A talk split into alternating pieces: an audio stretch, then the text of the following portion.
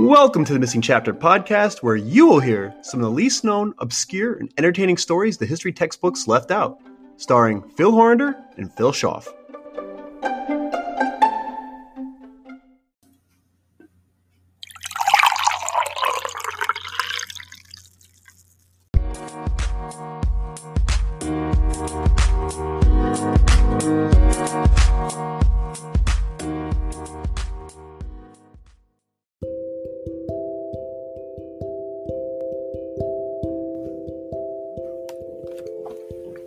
Imagine this scenario.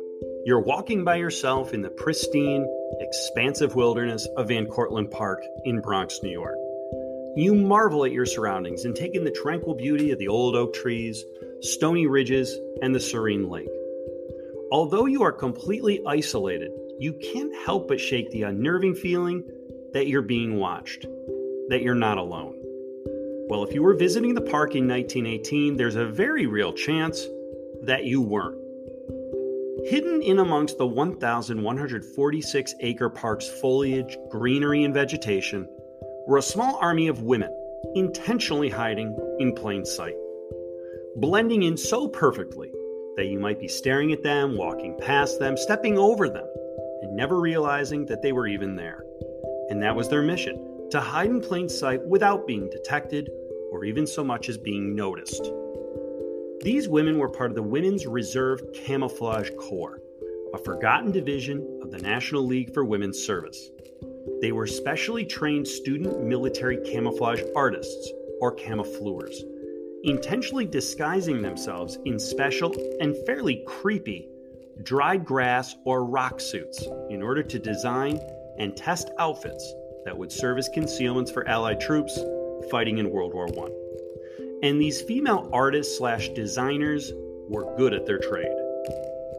Female artists from across the United States joined the ranks of this highly specialized military group in New York to aid in the war effort during World War I. They used their creativity and crafting skills to develop designs and patterns that mimic the landscape to provide soldiers with added protection. City parks like Van Cortlandt were the laboratories, the testing grounds to assess these different camouflage suits. These photos are really some of the most unusual I've come across during my time here, says Richard Green, an archivist who's worked at the National Archives for five years. Green discovered some 42 peculiar photos of the women in the park while working on the archive's World War I film and photo project. There would be a picture of the girl, and she would just fall down and disappear, Green said. While the pictures today appear bizarre and strange, they document the contributions and the historical significance of these female camoufleurs over 100 years ago, in one of our nation's most trying times. Women played a crucial role during the war effort. They toiled in factories making wartime supplies and munitions. They worked as nurses in hospitals, as well as vital personnel in the field of communication, positions like stenographers, clerks, and radio operators. At the same time, camouflage became an increasingly important military tactic during World War I. It was the French said to be the first to suggest painting artillery earth toned colors to conceal soldiers from the enemy. In November 1914, the French established a camouflage service and began developing different techniques and recruiting artists, sculptors, architects, mold makers, and even cartoonists for this elite team. As more and more men left for the front to fight in the war, following in the footsteps of England and France, the United States began recruiting and training a group of 40 female artists on April 1, 1918, in New York City, essentially forming the first class of the Women's Reserve Camouflage Corps. This first group was primarily comprised of women from different parts of New York State, as well as from Philadelphia, almost all of them working artists. To become part of the exclusive military unit, women were required to have had some training in painting, sculpture, photography, or wood carving and be in perfect physical condition. All the women in the Camouflage Corps took the regular Army physical examination, and while there was no age limit, most women were in their early 30s, and the oldest member of the first class was 45.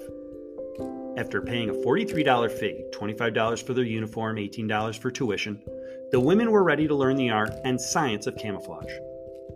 The entire top floor of a New York City high rise located at 257 Madison Avenue served as the main headquarters for the operation. Lieutenant H. Ledyard Toyle of the 71st Infantry, who directed the division, conducted the same training he gave to the men of the New York Camouflage Corps. In order to create the best protection for soldiers, Toyle firmly believed that the women should be taught the ins and outs of modern warfare, including army formations and maneuvers. The intensive three month course consisted of three indoor lectures and two open field days per week, where the women would survey the environment and test their designs. The successful camouflage techniques would be sent overseas to the U.S. military. Observation suits, as the task force referred to them as, were colored so the person could blend into everything from snow to dirt to foliage to rock. Park police, while aware that the Women's Reserve Camouflage Corps were experimenting in Van Cortlandt Park, oftentimes admitted that they could not spot them or even determine when they were conducting these field experiments.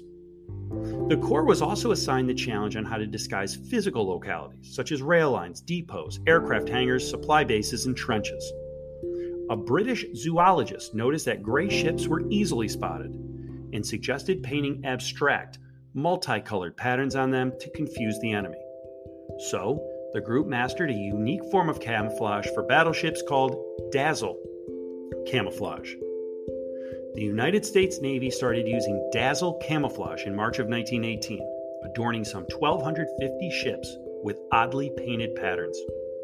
Out of the 96 ships sunk by German U boats after March 1918, only 18 of them were camouflaged with work done by the Women's Reserve Camouflage Corps. Maybe the most ironic and most significant story within this story is that an entire portion of our population who still could not fully participate in many aspects of our society and who are unseen by those in our lawmaking body or being relied on to camouflage and conceal our brave soldiers overseas. This has been a Missing Chapter Short, your quick fix for one of history's forgotten stories in a busy world. Listen to more shorts as well as full length episodes on Spotify and all other major podcast providers.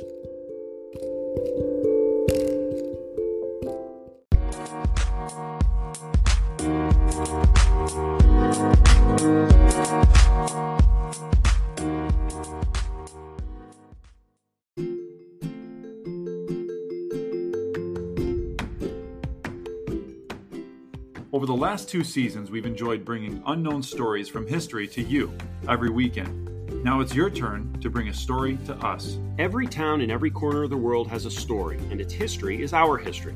Tell us the story about your hometown and what makes it special or unique. We're calling it Hometown History. Who or what is your town known for? Tell us your hometown story either in an email or a voice message from our Facebook page. Phil and I will choose one hometown's history to research and profile in a full episode of season three of The Missing Chapter, and we'll contact you to be a part of it. Every hometown has a story. The next chapter we add to the history textbooks could be yours.